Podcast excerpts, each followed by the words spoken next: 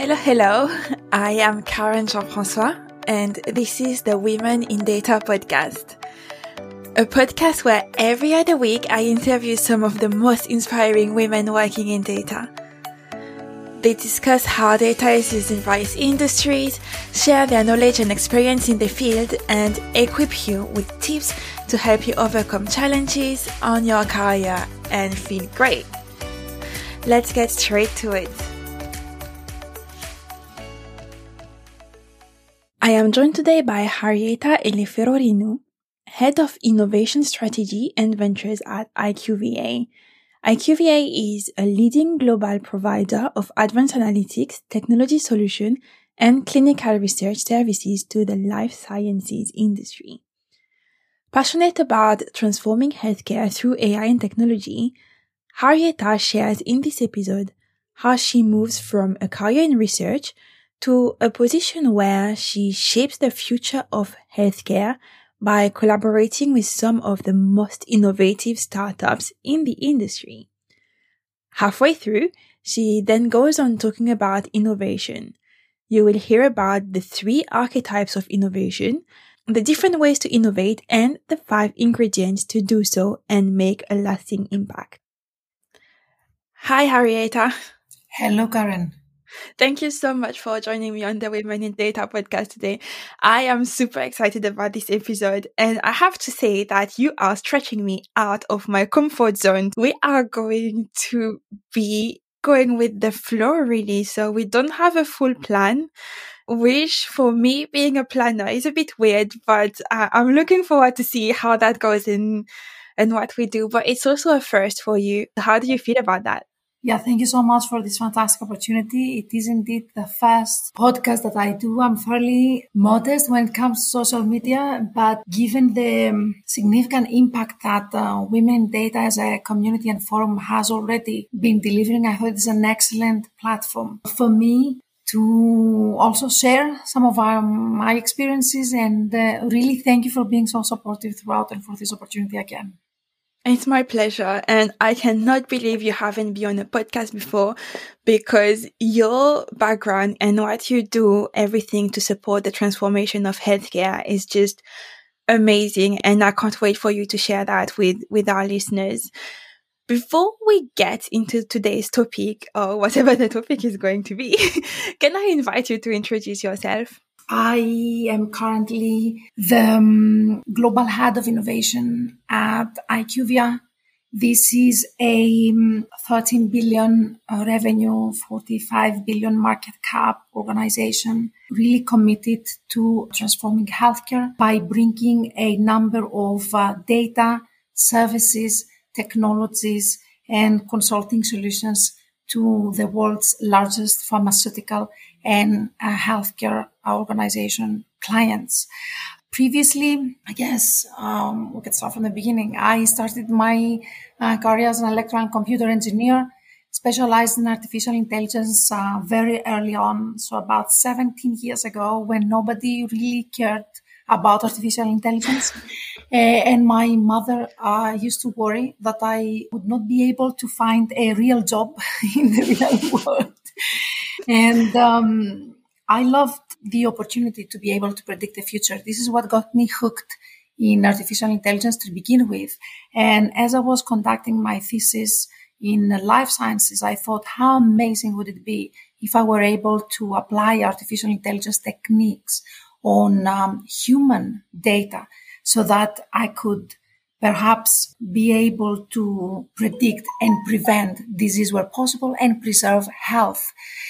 So it was the time that the um, field of bioinformatics and systems biology and the entire field of genomics was uh, just um, arising following the Human Genome Project completion.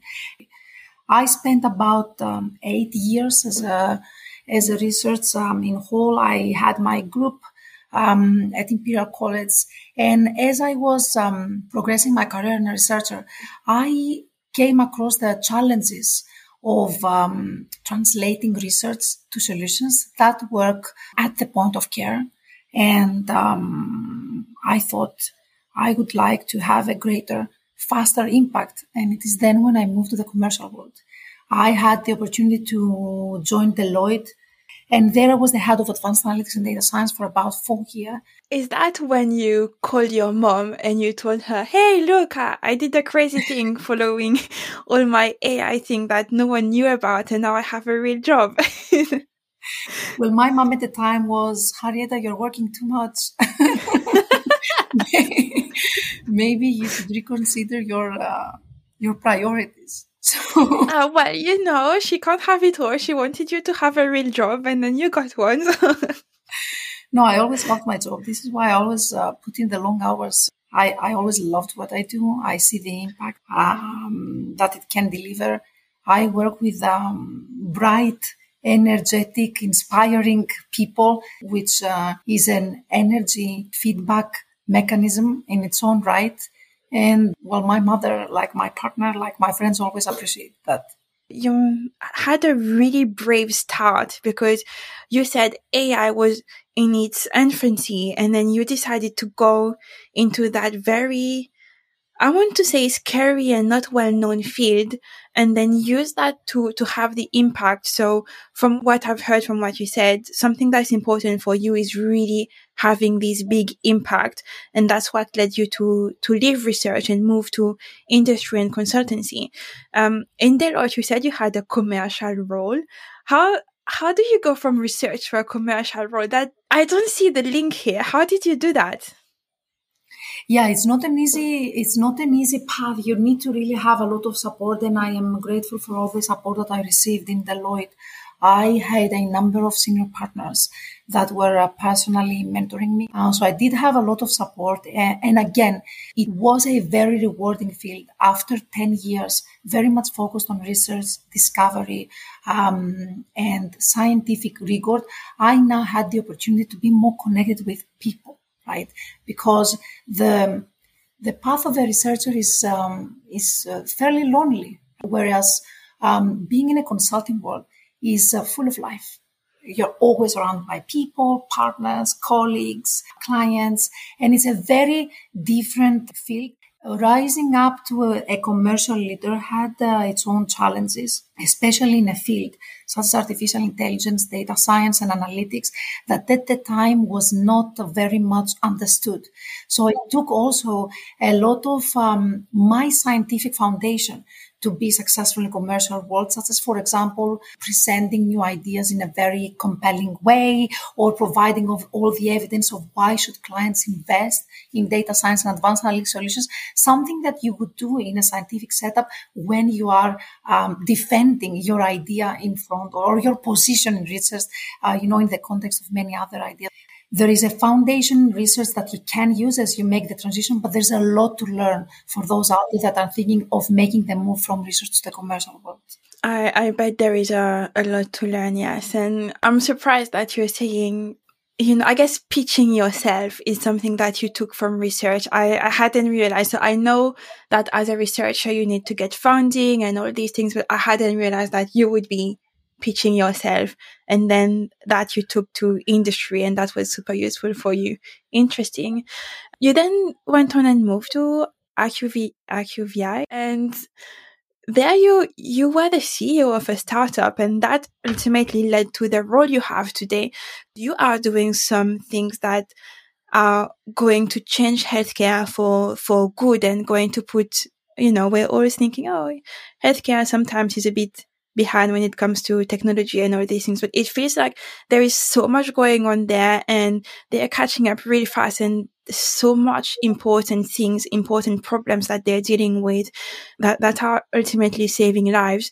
And the fact that you're in the middle of that uh, just mind blowing. And I want to know about it. I want to know more about it, what's happening, what it is that you're doing and the impact you're having. And because the impact is super important for you. So can you share that with us? Yeah, absolutely. We recently launched uh, the IQVIA Innovation Hub, which is the organization that I've um, now been the appointed leader and uh, being responsible for corporate innovation and for systematizing the way we work with pioneering startups. It is a really exciting moment for us because we are uh, further enhancing our connected intelligence uh, strategy by connecting those external capabilities to our internal capabilities.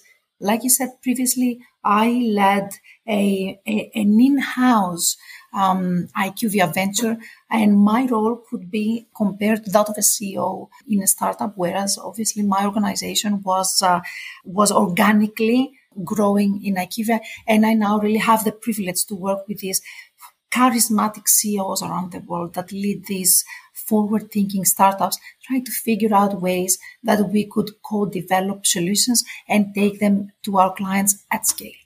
I'm listening to you and I'm thinking, wow. so you mentioned innovation again, and I feel like this has been a, a common theme in, in your life, I want to say, because even before you properly started working, you were already thinking of artificial intelligence when uh, people didn't know what it was. My question is, do you feel like innovation is something that you're born with or is it something that, you know, you cultivate over time so you can think more, I guess, from the broader picture rather than focusing on the things that you're seeing in your immediate surrounding? Is that something you can grow or is that something that you have to have and, and that's it?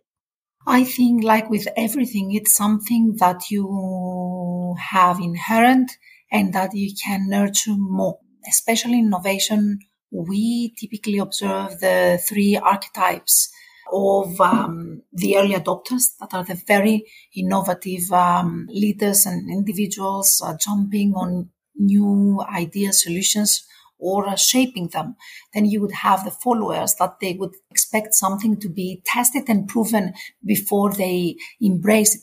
Then you would always have the skeptics that would not embrace innovation. They would be the last ones. And this is not to say that being innovative is a, is a good thing or a bad thing. Is some are more innovative than others.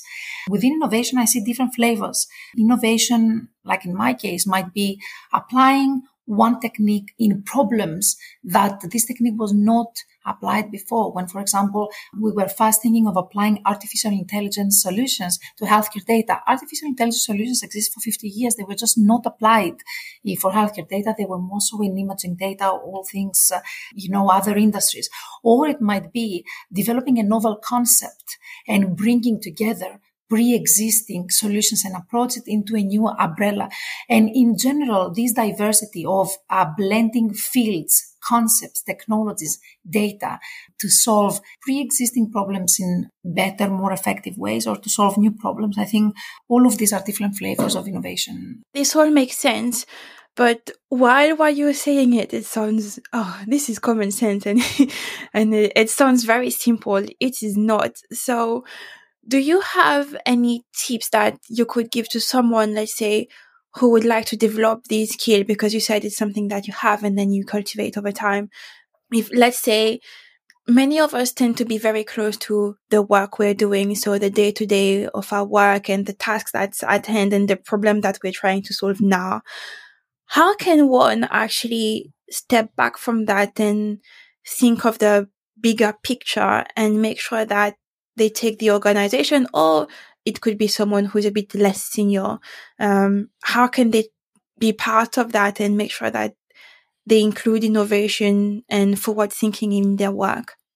Yeah, you don't have to be senior to be innovative. That has for sure been proven that the greatest innovation start with uh, the younger minds that are still very brave, very hungry, very energetic. I think it all starts with a clear vision. Uh, you need to have a very clear vision of what you are going after. And uh, you also need to be an effective communicator to communicate this vision so that you act as a magnet to all these people that will surround you and support you in order to bring your vision to life.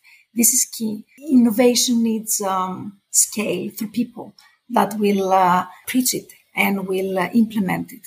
So having a clear vision, being an effective communicator to build teams around you, to bring innovation to life are the two first uh, ingredients of success. Then having resilience. There will be a lot of resistance along the way of other innovators, of skeptics, of pre-existing solutions, of threats, of all things that would like to shut down your idea or to prove you wrong. It takes a great no need of um, resilience, perseverance, focus, and courage to keep on going. And this is where having great partners, friends, mentors, colleagues is the key ingredient of success. Just be surrounded by great people that will keep on believing in you. And um, as you're going through your journey, staying focused or on results. Uh, like what I said throughout my throughout our discussion is impact. How do you make an impact? You need to prove you have been making an impact throughout so that you're not innovating for the sake of innovating. As we have been innovating in IQVIA, we make sure we measure the impact throughout our solutions. How many patients are we actually helping? How many patients are diagnosed more effectively through our solutions? How many patients are treated faster and more effectively through the new AI products that we took to market? Keep on measuring the impact and keep on growing the impact. I think this is um, good five ingredients of success that uh, I've seen working throughout my career, and I would uh, suggest to those brave minds out there that they want to carve out their own uh, path to innovation to to consider embracing. You're right. Being able to measure the results. If you don't measure anything, you know, you have no proof that that it worked, and you can't you can't sell it back or pitch it or keep going and prove the value.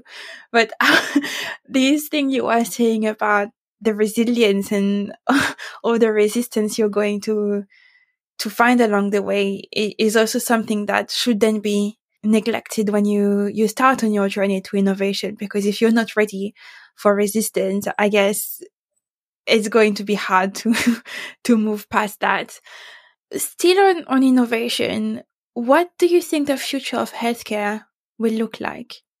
Well, the future of healthcare, as we already see very clearly, it's more digitally enabled, more connected, more real time than it has ever been. This pandemic uh, has been really a catalyst for digitization in healthcare and has also been a trigger for unprecedented capital deployment to a high number of innovative startups around the world that are developing several uh, forward-thinking solutions in novel diagnostics, in patient engagement, telehealth, telemedicine, remote monitoring of various diseases for um, patients that have chronic conditions. And um, there is also a very significant effort in the industry of connecting all these solutions together and making sure that they interoperate so that we bring down the pre-existing silos that we currently have in, in healthcare. We all that are passionate in transforming healthcare are contributing our own efforts to have an end-to-end patient journey whereby patients could be receiving diagnosis and treatment much faster than we do today that we have to go to so many doctors get so many different opinions get prescriptions for treatments that we know many times don't work. Not adhere to treatments go back get new ones. All of these known challenges that have been unsolved for a while is what we really now more than ever before believe that with the integration of novel data, novel technologies, and all this capital that has now been deployed in, in healthcare, that we will now have more effective solutions uh, for patients out there. I can't wait to see that.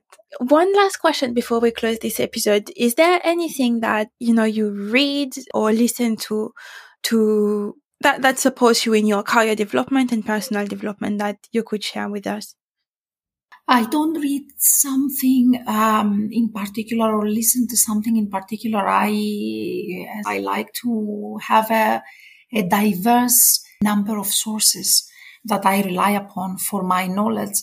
But what I do, and I would strongly encourage uh, women out there to also do, is uh, I have mentors and I proactively seek for more mentors all the time.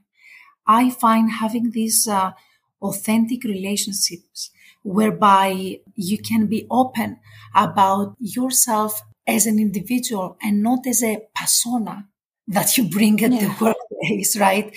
That you can talk about all things you and not just the self that you bring to work is very refreshing. I like to say that in order to be effective in our job, we bring out a persona. But this is only a part of who we are, and we suppress certain parts uh, of our uh, selves in order to be successful at work. This is changing. right? So now we're talking about uh, more holistic uh, personal development. And I find that the role of mentors in this personal, not just professional development is critical. So my recommendation out there, find the right people that will try to understand you as an individual.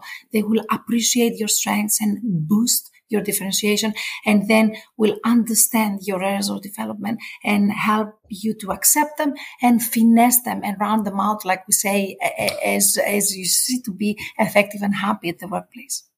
Such a precious advice. Thank you so much, Harrieta, for joining me on the podcast. Thank you so much, Karen. It was a real pleasure. Thank you for listening to the Women in Data podcast. We will be back in a couple of weeks with a new guest. Until then, if you have two minutes, it would be great if you could leave us a rating or a review, as it helps not only to make the podcast more visible, but also to enhance the content. If you don't want to miss the next episode, follow us on Apple Podcast or Spotify. We are also on LinkedIn.